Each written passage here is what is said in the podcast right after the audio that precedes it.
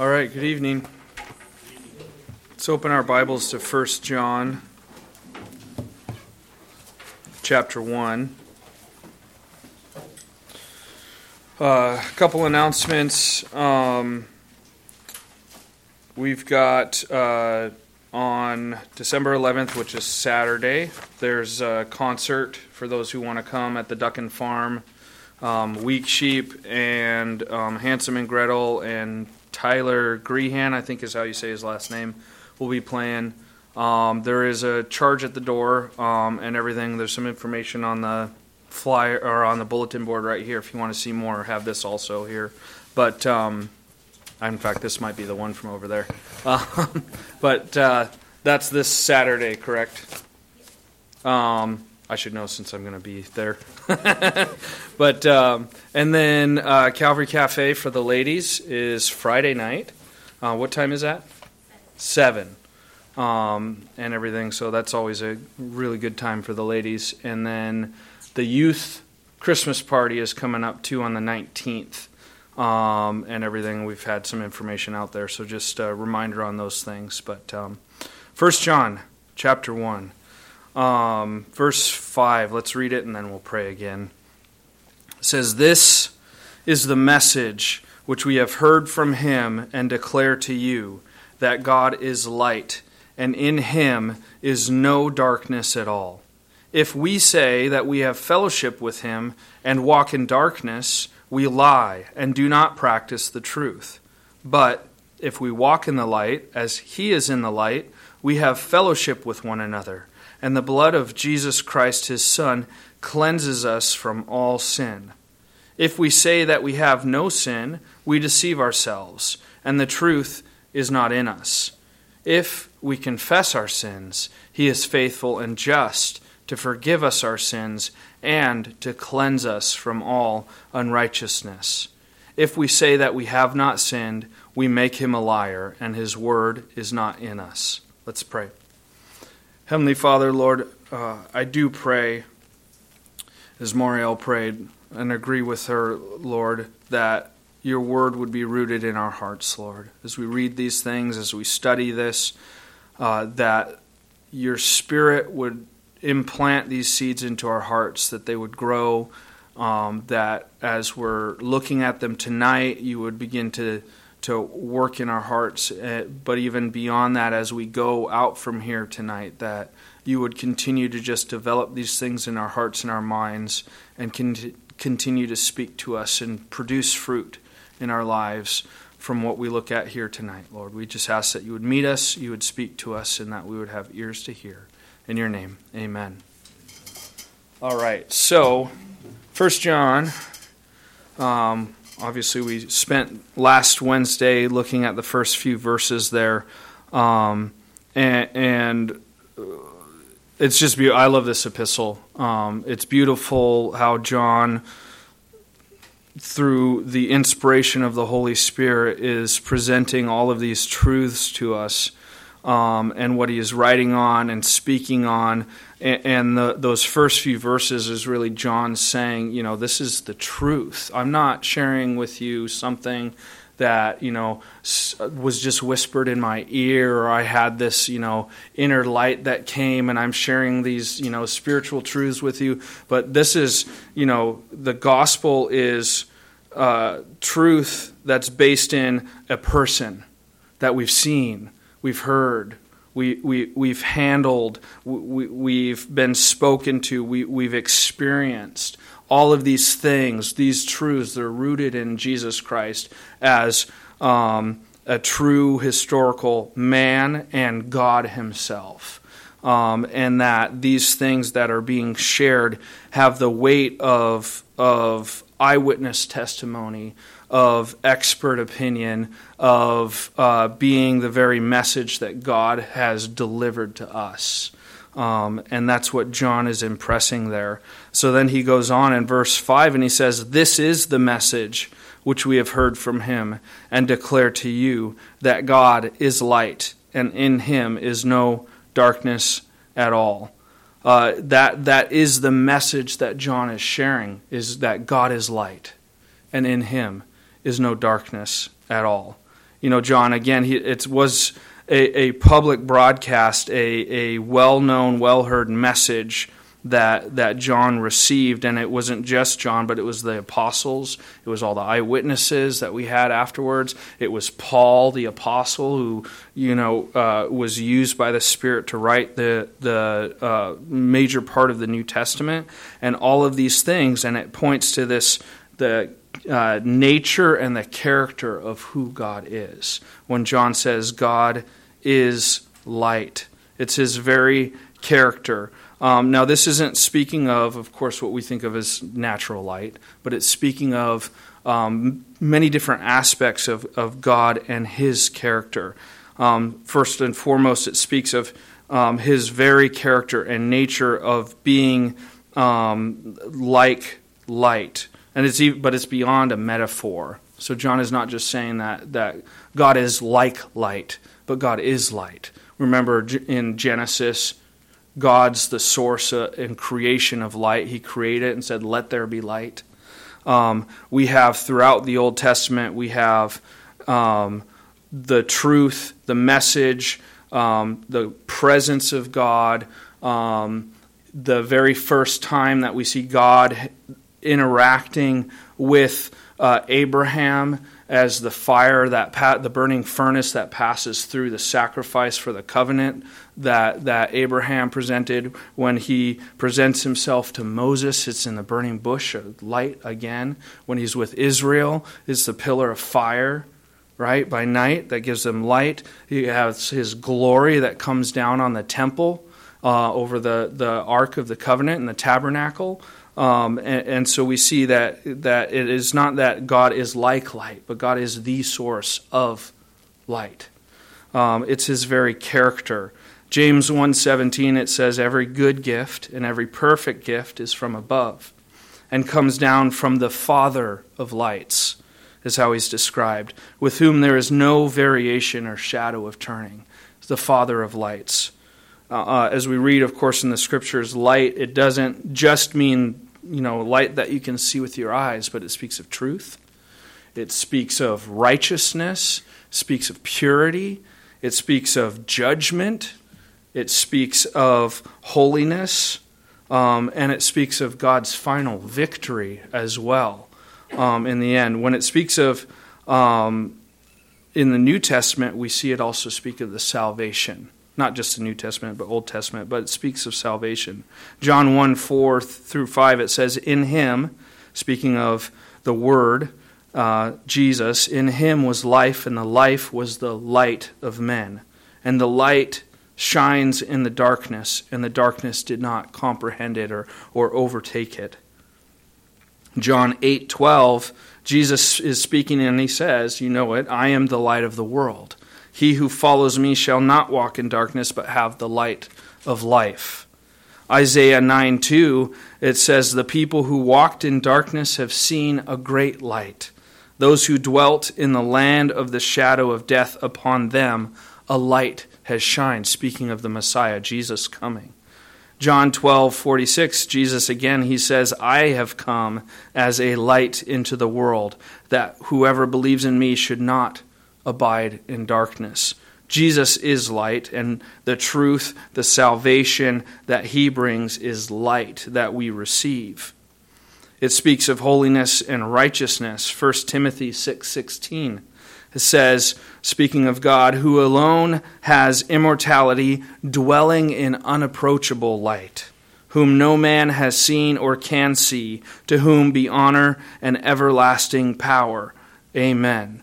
And Paul, there, as he's writing about God, he's saying that he dwells in unapproachable light. It's a light that is pure and holy, and anything unrighteous, anything unholy cannot enter into his presence because of um, how holy and righteous he is. speaking of that light, it speaks of judgment and truth. 1 Corinthians 4 5 says, Therefore, judge nothing before the time until the Lord comes, who will both bring to light the hidden things of darkness and reveal the counsels of the hearts, then each one's praise will come from God. God, as light, reveals sin reveals unrighteousness in the heart of mankind and, and reveals the weight and the truth of deeds and motives of the hearts of mankind in his light judgment and truth ephesians 5.13 it says but all things that are exposed are made manifest by the light for whatever makes manifest is light in his presence he brings forward he brings truth illumination and then his final victory Revelation 22, verse 5. There shall be no night there, speaking of Jerusalem, uh, the, the New Jerusalem. They need no lamp nor light of the sun, for the Lord God gives them light, and they shall reign forever and ever. Um, we don't have, I mean, we spent a good part of this looking at light, but and God being the light we don't have time to go through everything, but I would encourage you to do a word study just on light. I mean, these this is just a small portion of scriptures.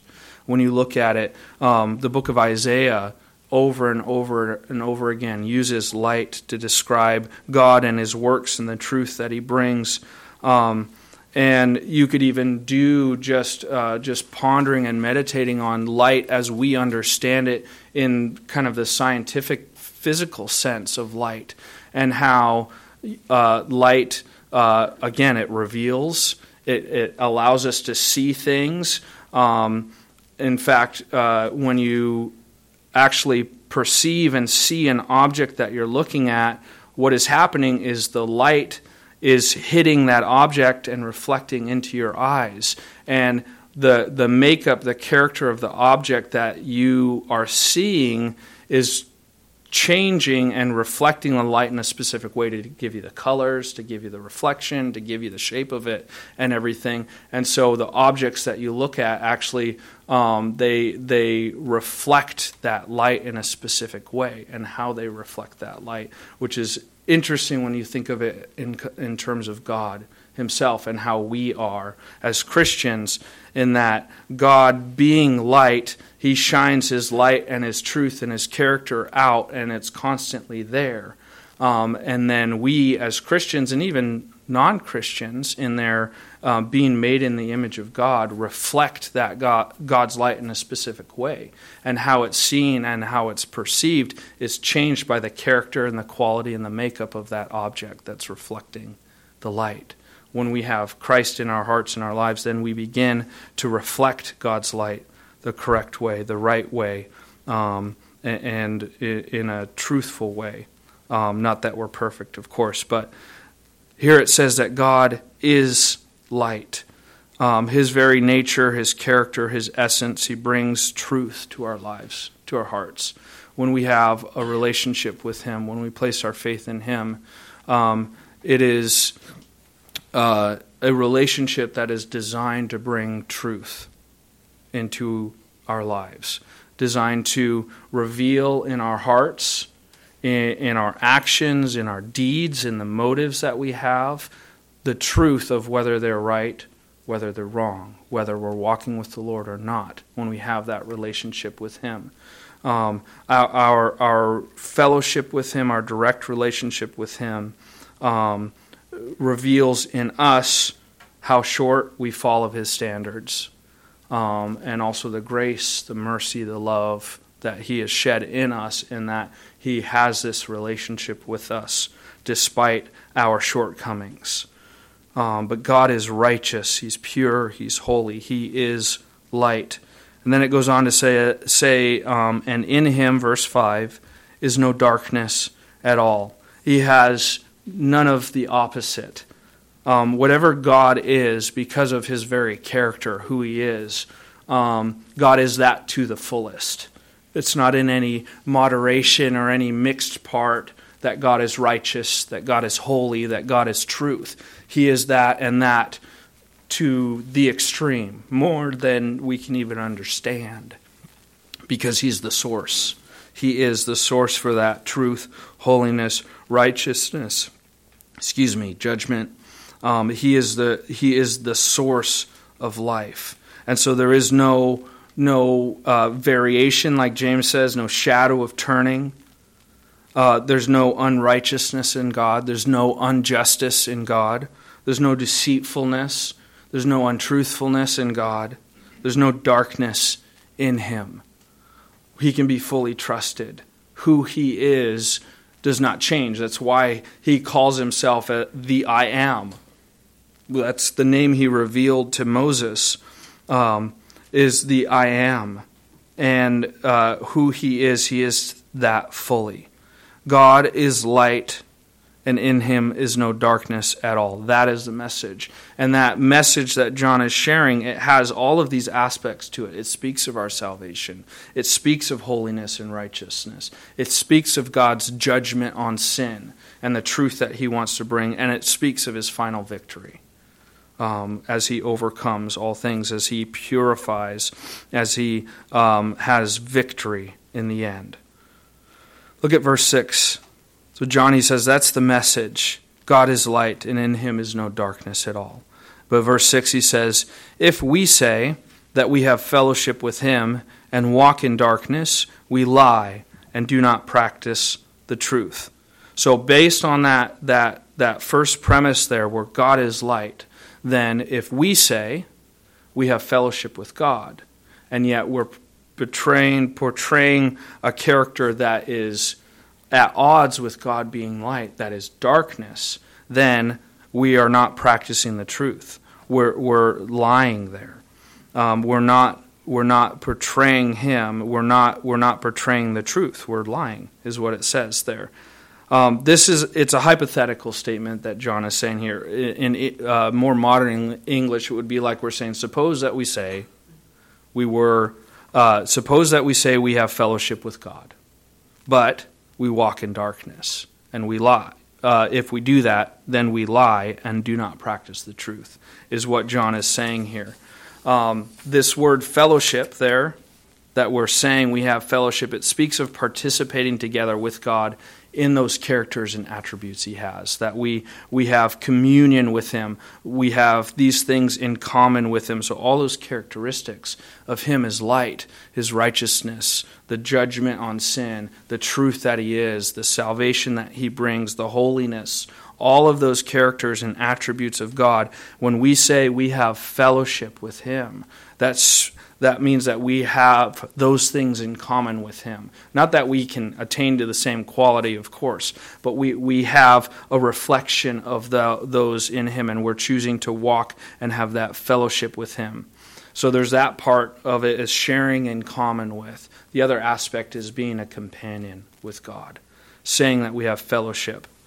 Um, Kenneth Wuest, uh, who's a Bible scholar, we've talked about him before, Greek scholar, um, he says this person claims to have things in common with God, common likes and dislikes, a common nature, which result in a communion of interest and activity, which we call fellowship.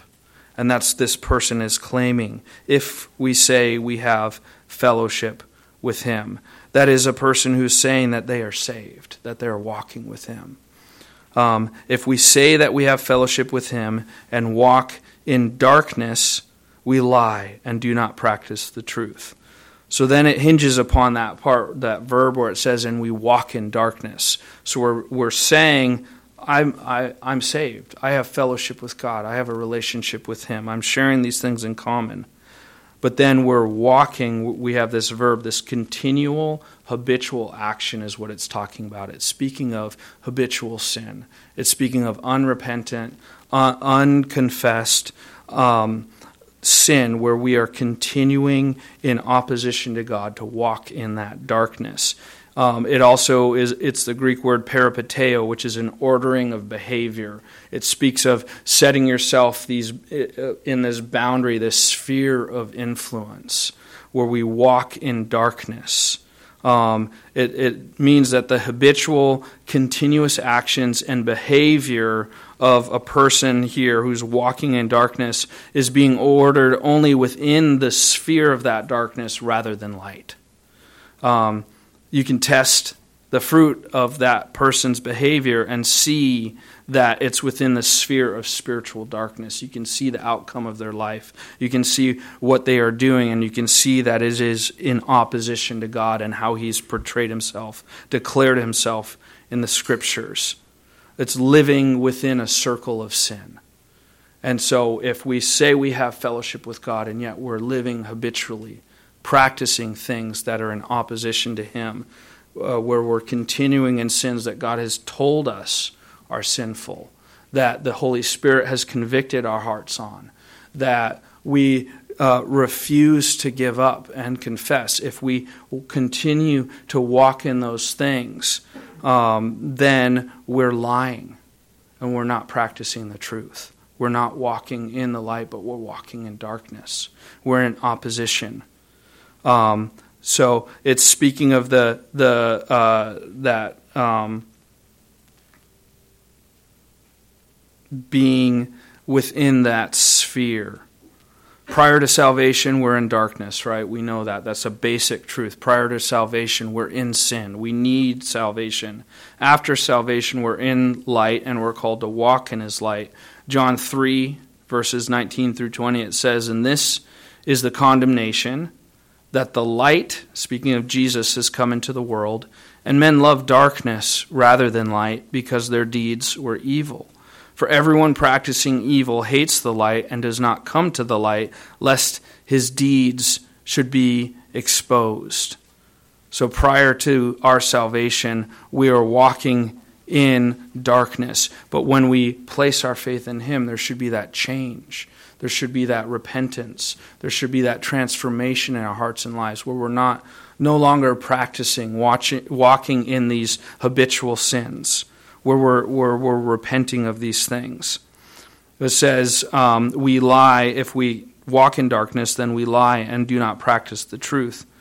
If, we, if our behavior is ordered habitually and continuously inside that circle of sin, then we have no fellowship with God. And we're lying if we say we do. If we, having placed our faith in God, either return to sin and do not repent, do not confess, or continue in the sins, that He's delivered us from, then we've broken our fellowship with Him. We can't claim to have that fellowship, that relationship with Him. So we have that very truth that it, there should be this change, this transformation of those who place their faith in Him. Verse 7, it goes on, it says, But if we walk in the light as He is in the light, we have fellowship with one another, and the blood of Jesus Christ, His Son, cleanses us from all sin. So the opposite, of course, is true then. If we walk in the light, if we habitually, continuously order our behavior in the circle of God's righteousness, that's walking in the light. It doesn't mean perfection, but it means that the sin that is revealed by that light is then dealt with with confession and repentance. It's a perseverance. It's a continuing with the Lord. It's allowing His light to illuminate, to reveal in us the sins that we have so that we then respond in confession, in repentance. That's the walking in the light, to remain in it. Um, and if we do that, we have fellowship with one another.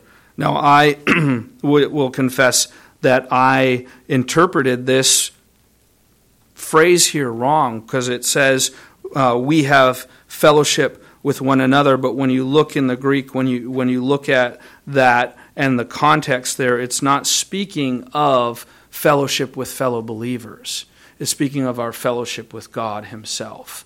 The whole context in First John is speaking of our relationship with the Lord and our our fellowship with Him.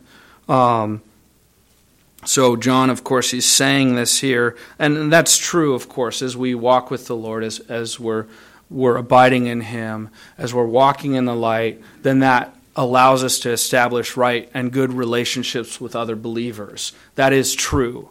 But what John is talking about here is more foundational. It's that we um, is speaking of the Christian and God.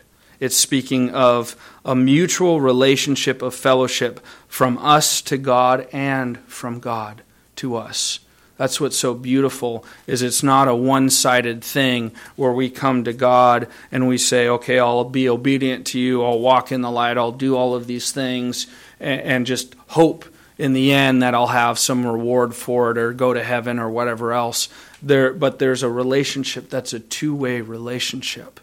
Is if we walk in the light, we come to God and we have a relationship with Him where we're repenting, we're confessing, we're, we're being thankful to Him, we're giving Him worship, but at the same time, He's communing with us, where His Spirit speaks to us, His Word speaks to us. He reveals in us things. He, he gives us comfort. He gives us truth and encouragement, where we have this relationship that is a mutual thing as we walk in the light, as we habitually order our lives in the sphere of righteousness, of the light that God is, of the truth that He's revealed in the Scriptures, walking according to the Word, abiding in Him as His disciples, abiding in the truth. Um, that is that is the picture there. Is there again? There's that change, and and the reward uh, of that is that fellowship. If you remember verse four from last week, John says, "These things we write to you that your joy may be full." How often are we going through our lives as Christians with a lack of joy? That's because we're, we're not in a right relationship with the Lord. It may be we're not outright doing all these sins, but we don't have this communion, this relationship with the Lord where we're petitioning Him for our needs, where we're worshiping Him, giving Him thanks for the things that He's done in our lives continuously, where we're recognizing Him in the small things in our lives, like getting to work on time in the morning or uh, maybe getting there late so that you missed that accident that happened a minute before you got to work or or just those little things uh, uh, uh that are just waking up and seeing you know a beautiful sunrise uh, that but having that that relationship with the Lord when we have that understanding where our life is ordered according to how God designed it to be but also where our attitudes are that we're thankful and we have this relationship with Him. Then God gives us that joy, that contentment, that, that ability to be settled, that ability to um, not be blown about, to not be um, uh, depressed or, or, or overcome, but to be just resting in Him and trusting in Him because He's faithful. Again, He is light, He can be trusted. Um, his character does not change. And so when we come to Him, when we walk with Him, then we can trust that that's the outcome of our relationship with Him is joy, is righteousness, is rightly representing Him, is reflecting Him, is that walking in the light. So it says, if we walk in the light as He is in the light, we have fellowship with one another, God and man, man and God. And the blood of Jesus Christ, his Son, cleanses us from all sin. Now, this is not speaking of legalism. This is not in opposition to what Paul writes, where we're justified by faith alone in the finished work of God and not by works. It's not that where, you know, if it could be easily uh, misconstrued here that John is saying if you walk in the light, if you're doing what God is want, wanting you to do, then you have the blood of Jesus cleansing you from sin. Um, and speaking of salvation. But that's not what John is speaking of here. Um, he, he's speaking of uh, that as we abide in Christ, we, we have our sins that have been atoned for by Jesus on the cross. We're justified already if we've placed our faith in Him. The right response then is then to walk in righteousness and to walk with Him in obedience. And as we're doing that, as we're abiding in Him, then those things in us where we continue to have our sin nature, right? You read Romans, it talks all about that, where we continue to have this wrestling with sin, where, where the things that we want to do, we don't do, right? And the things that we shouldn't do, we want to do. Um, and we have that, that continuous battle within us.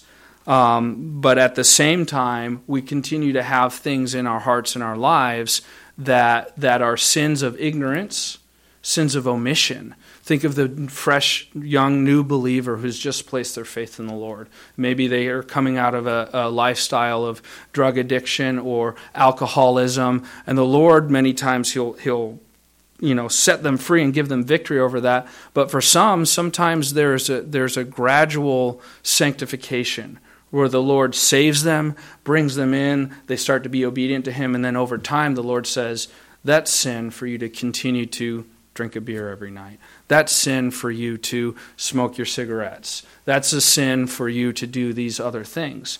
And, and um, we can have these uh, aspects of our character and our nature that we don't right away recognize as sin until it's over time as we're walking with the Lord. And that's that same idea of God being light, as He's revealing those things in us. But what this is saying is that those things where if we did not have Christ's atoning sacrifice for our sins, those small things that are sins of omission um, the sins of ignorance, those would be enough to break our relationship, our fellowship with God because of His righteousness, because of His holiness. But because of His grace, then those sins are covered and, and, and our fellowship is continued with Him. Now, the problem comes in is if He's revealed and He's now convicted us on those things, and we refuse to repent. We refuse to give that up. That's when it becomes a problem because then we're unrepentant. Then we're not surrendering to the Lord in those things. But John is talking about that where the blood of Christ. Uh, his son cleanses us from all sin. It's this. It's the same thing that Jesus is talking about when he says, "If you abide in the vine." Right? Where you produce fruit. It's that idea of we're abiding in the Lord. We produce good fruit, but we also have this, this sanctification, the purification that comes with walking with the Lord and, and giving up these things that, that, that He reveals in us. We have to remember that that term, sin, um, it, it's an archery term that means to miss the mark. So it can be intentionally missing the mark, but it can also be unintentionally as well and God is righteous, no sin can be in his presence.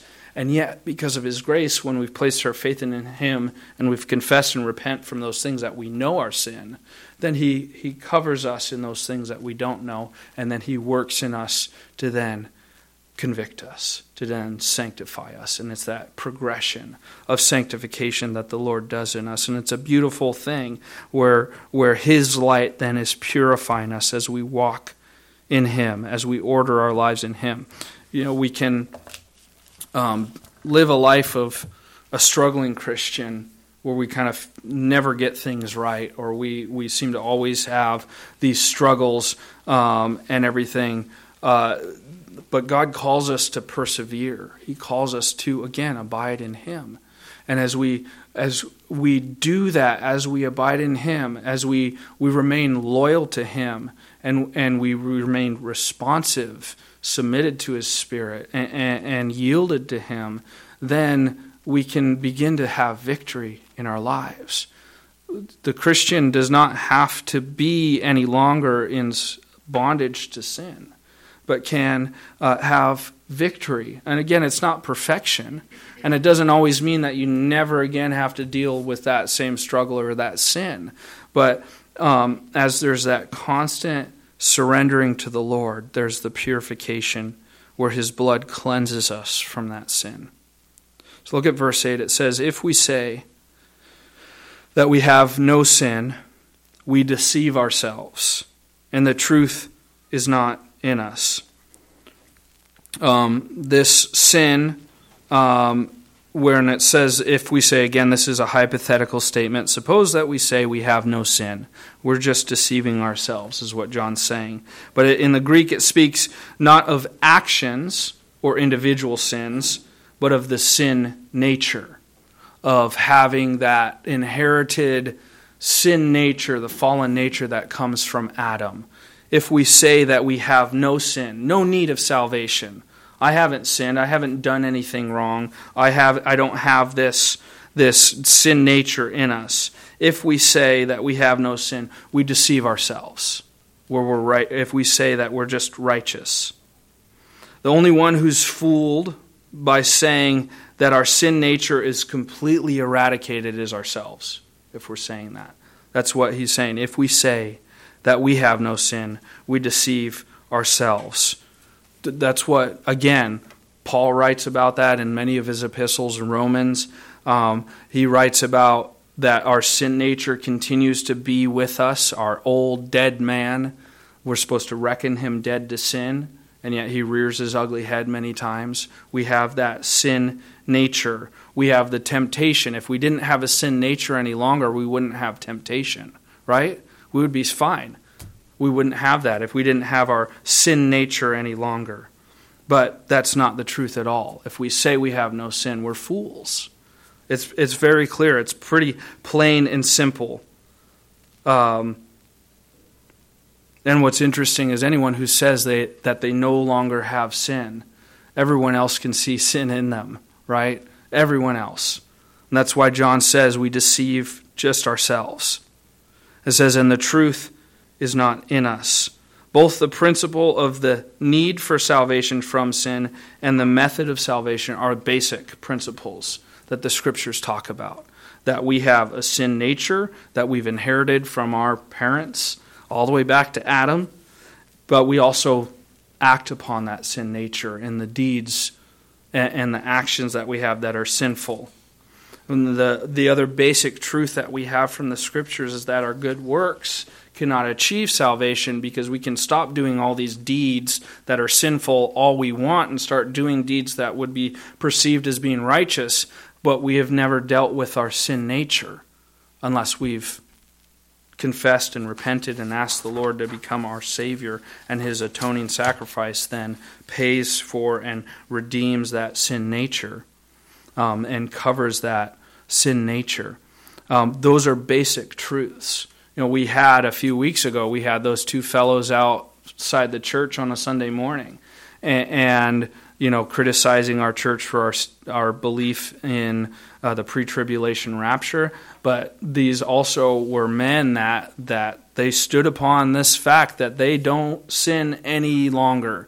That it doesn't matter what they do, they they are chosen and they are um, fully and completely sanctified and perfected in their lives, and therefore they cannot commit any sin. And that's just a blatant disregard for what the scriptures say, honestly.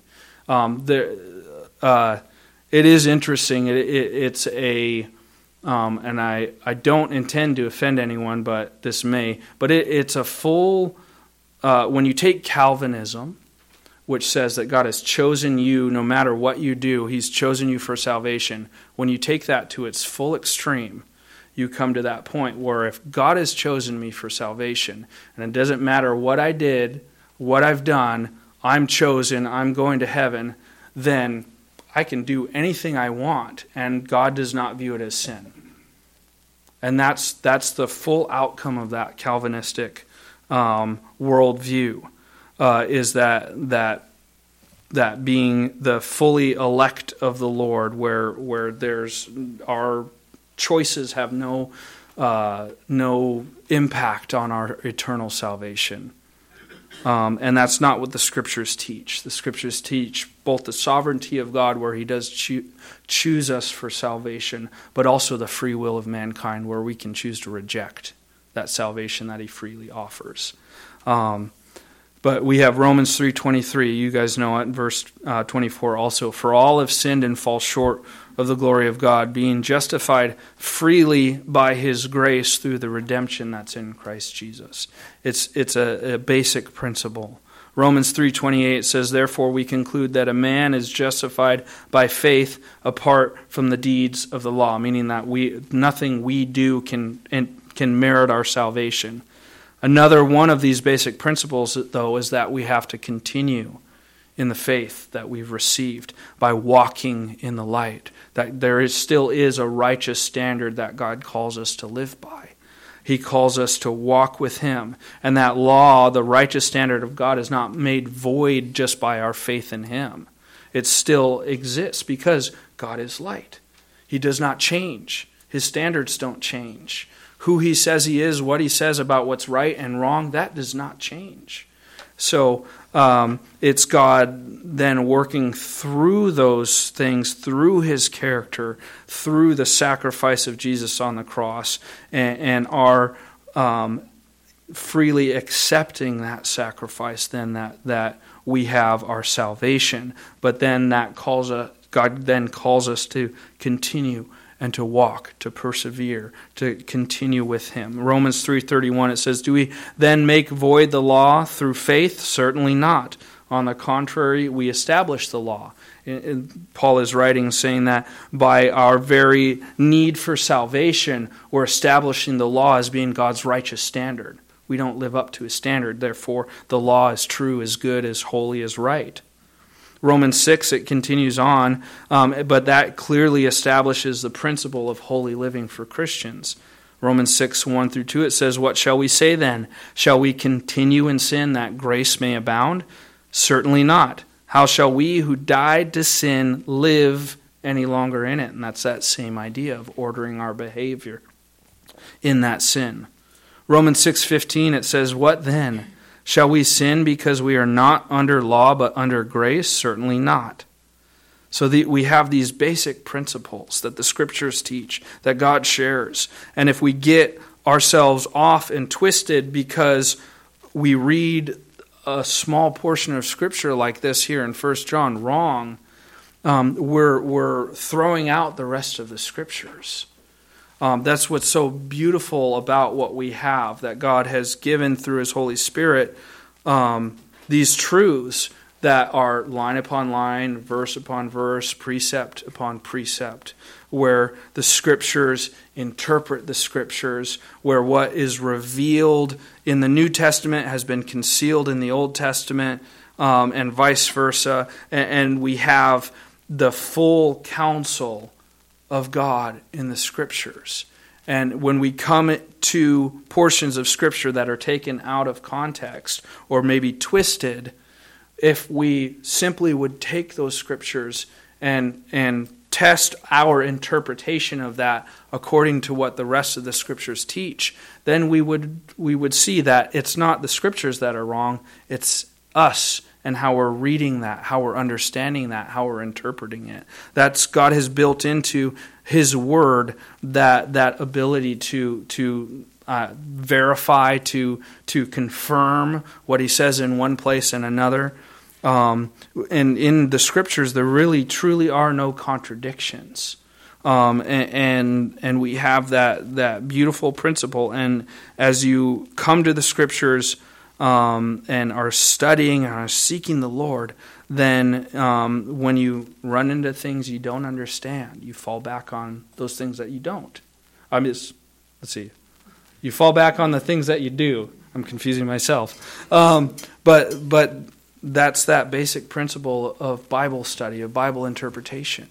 It, it is simple. It is if you read something and say, I just don't get what they're saying about this, well, you can fall back on all the truths that you know, um, that you do understand, um, that, that you know are true about the scriptures. And it may come to the point where you say, you know, I, I don't understand this, Lord. Please give me understanding. And if not, maybe it won't be till we're in heaven that we'll understand some of these portions of scripture. But a lot of times they are there is a clarity and there is a way that we can understand and truly um, get the right and true interpretation by these things. Um, and, and, that's what's so beautiful about the scriptures. So, uh, though those truths about sin, about salvation, about God's righteousness, about justification through faith, about our need for perseverance and to walk through the Lord, though those truths are clearly established, um, Paul declares in Romans 7 21, says, I find then a law that evil is present with me. Right? He says, The one who wills to do good, for I delight in the law of God according to the inward man. But I see another law in my members, warring against the law of my mind, and bringing me into captivity to the law of sin which is in my members. And then he says, O wretched man that I am, who will deliver me from this body of death? So, uh, anybody who says that once you place your faith in Christ, you cannot sin any longer is in full and complete contradiction to what the scriptures say, and very clearly say. Now, there was at the time John was writing this a heresy called antinomianism, which was it's a technical term saying they're against the law. Basically, is rooted in Gnosticism. You guys have heard of the Gnostics. Um, and, uh, the word comes from the Greek anti, against, and nomos, law. And what it is, it's the unbiblical practice of living without regard to the righteousness of God, of using God's grace as a license to sin, and trusting grace to fully cleanse you of sin, past, present, and future, without a need for uh, ceasing to practice it. In other words, since grace is infinite and we are saved by grace, then we can sin all we want and still be saved. That's what this, this heresy teaches. It's wrong because even though as Christians we are not under the law, we still fulfill the law in the law of love. We are to love God with all our heart, soul, strength, and mind, and our neighbor as ourselves, and thereby avoid the offense of sin which God which cost God his only begotten Son. Uh, Paul speaks against it in Romans 6, 1 through 2, like we read. And then uh, as we uh, understand it, we, we see that we're not to use the grace of God as a means of sin. Instead, we're to be controlled by the love of God and in that way bear the fruit of the Holy Spirit, like Galatians talks about.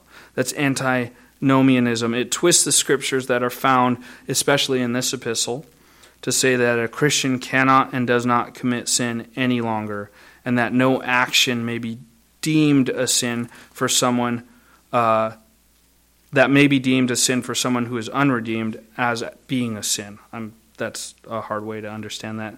Um, but basically, it's saying that you can't commit sin any longer. Um, and there are many verses, if, if you want, we're running out of time, but there are many verses that contradict that. You can go through the scriptures and you can see Paul, James, John, in many of their epistles write to Christians. Remember that. New Testament written to Christians, written to believers, and confronts them on their sin or talks about how you can no longer continue in these things. Right? So Christians do and can sin. On the flip side, it, it also means that because of God's grace, when we do commit a sin, we don't all just automatically lose our salvation. Right? If we are unrepentant, then we, we are in danger of our conscience being seared and God potentially leaving us to our unrepentant nature, character, status. But uh, if, if we confess, if we repent, He forgives us. So, um, you know, w- this heresy that was there, it still exists today. And we need to be careful um, anytime you hear and you run into people out there that are teaching you things and you say well that sounds different from what the scriptures say or that that seems to be something different than than what i've heard we're to constantly take what is being spoken to us taught to us portrayed as being truth and weigh it by the scriptures just the same way we would um, choose to or we should choose to interpret the scriptures by what what they do say, we need to weigh, to test the spirits, and, and, to, to consider them according to the truth of God's word. And when we do that, then we may not fully understand everything. Um, we truly don't fully understand everything. But then we're, we're on good grounds because we say, this is what God's word says. And what you are teaching, what you're proposing, is in opposition to what God's word says. I may not fully understand all of it, but that is not what God says in His in His Word, in His Bible, and we can stand on this truth. And again, it goes back to God being light, God being true, God being holy. So he continues on, and he says, "If we confess our sins," verse nine, uh, He is faithful and just to forgive us our sins and cleanse us from all unrighteousness. Confess means to say the same thing. It means we agree with God. That's what it's speaking of. What God calls sin, we call sin. What He calls right, we call right. We agree with Him. It also, in the Greek, the form of this verb, it speaks of continuous action. Our heart should be in a constant state of confession towards God. Yes, God, that's sin in my heart. Yes, God, you're true. Yes, God, you are righteous. Yes, God, that is the right thing to do. Yes, Lord, it's a constant state of confession towards God.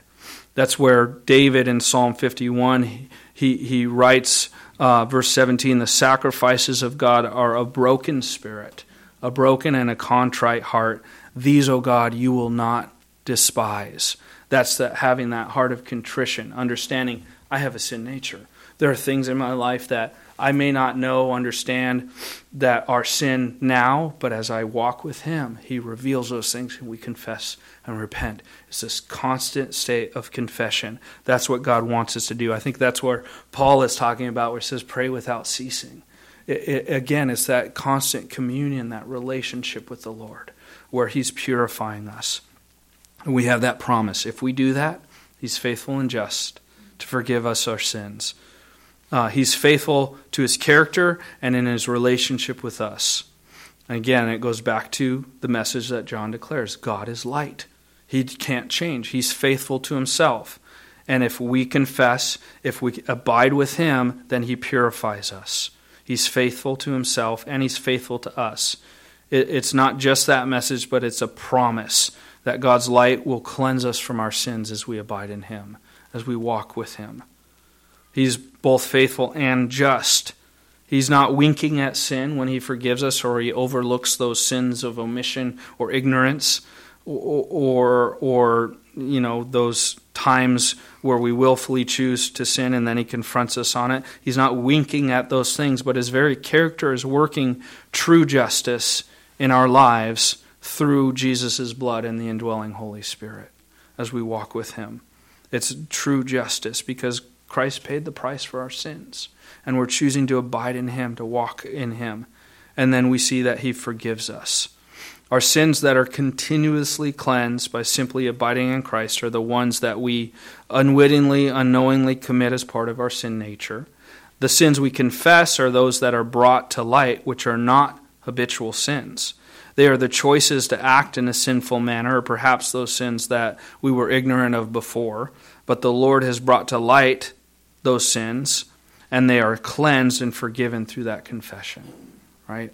If if we walk in unrepentant sin, those ones are not forgiven until we repent. He, he's paid for our salvation, but we still have the choice. God desires us to live holy lives, and, and God desires us to walk with Him. He's gracious, He's patient, He's long suffering. All right, many of us can attest to that. We can look at David right? There was what a, a year where he was unrepentant after he committed adultery with Bathsheba and, and ultimately murdered her wife or her husband. Um, God is patient and He's long suffering with us. Um, but his, his cleansing blood covers our sin, and if we confess, if we continue to walk with Him, then we have, and through repentance, giving up those sins, we have that cleansing, that, that restored relationship. And then verse 10, and we'll finish up. It says, If we say that we have not sinned, we make him a liar, and his word is not in us. In verse 8, the indwelling sin resulting from the sin nature is what is being denied. In this verse, it's speaking of denying specific acts of sin. So before it's saying if we say we don't have sin nature, no need for salvation, or that uh, because God has saved us now, we don't need, or we don't ever sin, we don't have anything that God can ever reveal in us that we're doing wrong. Here it's saying, well, I, I don't do sin, I don't commit acts of sin, and or that anything that I do, um, it doesn't matter if if um, it could be deemed sin. It's not. It's that same, again, it's just the other side of that coin. Saying if we say that we have not sinned, then we make him a liar. We call God a liar. And his word is not in us. In essence, it's, we're saying that we committed no sins in the past and are incapable of committing any sin at present. It's sinless in, uh, perfection, is what that is speaking of. And that, again, it clearly contradicts the scriptures. Clearly because God is light. Without the true light of the gospel, where all have sinned, we call God a liar and we're in the dark. Without the light of God, any attempt at righteousness is futile. Isaiah 50, this is I would write this reference down. Isaiah 50 verses 10 through 11 says, "Who among you fears the Lord? Who obeys the voice of his servant? Who walks in darkness and has no light?" Let him trust in the name of the Lord and rely upon his God. And then on the flip side, he says, Look, all you who kindle a fire, who encircle yourselves with sparks, walk in the light of your fire and in the sparks you have kindled. And this you shall have from my hand. You shall lie down in torment, is what Isaiah writes there. And the Lord is saying, if you understand, if you recognize that without God, without Christ, without His truth, you're in darkness, you have no light if you recognize that, then you can come to Him and He freely gives you that light, the righteousness, the truth, the illumination, the understanding, the, the, the salvation. He gives you those things. But if you rely on yourself, you kindle your own fire, you try to find light by yourselves, you encircle yourselves with sparks. You can walk in the light of that fire and the sparks you have kindled, but He says, This you shall have from my hand you shall lie down in torment. When we choose to walk in darkness, we have torment. But when we choose to walk in light, we have the blessings of salvation, that relationship with God. We can walk with Him. We have, uh, of course, a lot of application here for ourselves and our lives. Um, you know, it, perhaps you've kind of walked away from the Lord or you're backsliding, or perhaps maybe on the outside it looks like you're doing great, but you have sin in your heart and your life that God has constantly convicted you on, and you've chosen to not repent, to not confess. Um, there may come a time where God gives you over to those things, like we read about in Romans, where God gives you over to the sins that you've chosen rather than repent. But God is a light. He wants to reveal, to purify, to give you victory, to give you, um, to, to help you to overcome those sins if you repent, if you humble yourself, if, like David says, you have a contrite heart, a broken spirit. God will not despise you. Confess those things, repent of those things, and God will forgive you. He's faithful and just. If we've placed our faith in Christ, we have access to boldly come before his throne of grace and throw ourselves on the horns of the altar of mercy and forgiveness, right? We can confess, we can repent, we can be forgiven, and we can go and sin no more. Not that we're, again, living in perfection, but we can have victory. We can walk with him. If you're doing well, we have, of course, the the um, exhortation that if anyone thinks he stands, take heed lest he fall. Right? We may be doing well, walking with the Lord. Perhaps you you are walking in freedom and liberty now because the Lord has set you free from a sin. We have to truly understand until we're on the other side of heaven, right, or the other side of death, uh, we're going to deal with our sin nature and, and we have to check ourselves that we are not becoming prideful and getting to that state where we're saying, Well, I'm set, I'm good. I can sit back and rest on my laurels. There's nothing more to do except for just, you know, float along with the Lord. We need to check our hearts. We need to ask the Lord. That's where that daily coming to the scriptures, spending time in prayer, asking the Spirit to fill us comes to play because then God is revealing in us those things where there is always more that we can repent of, that we can confess. There are always more, more things in our heart that the Lord wants to deal with. His light is there, and He wants us to respond to Him and to continue to do that. And of course, the beautiful thing about all of this is if we've placed our faith in Christ, He's given us His Holy Spirit to give us the strength and the understanding and the illumination to do the things that He's called us to. We can have um, that life that is ordered aright, where we're walking within the sphere of light as God is light, where we're ordering our lives according to His word, according to His standards. Um, and then we have that fullness of joy that John talks about, and we have that relationship with the Lord that is sweet, that is um, a, a, a father and his child. rather than a criminal and a judge, right? That beautiful relationship uh, of a loving Father that God loves us. Um, so let's pray. Heavenly Father, Lord,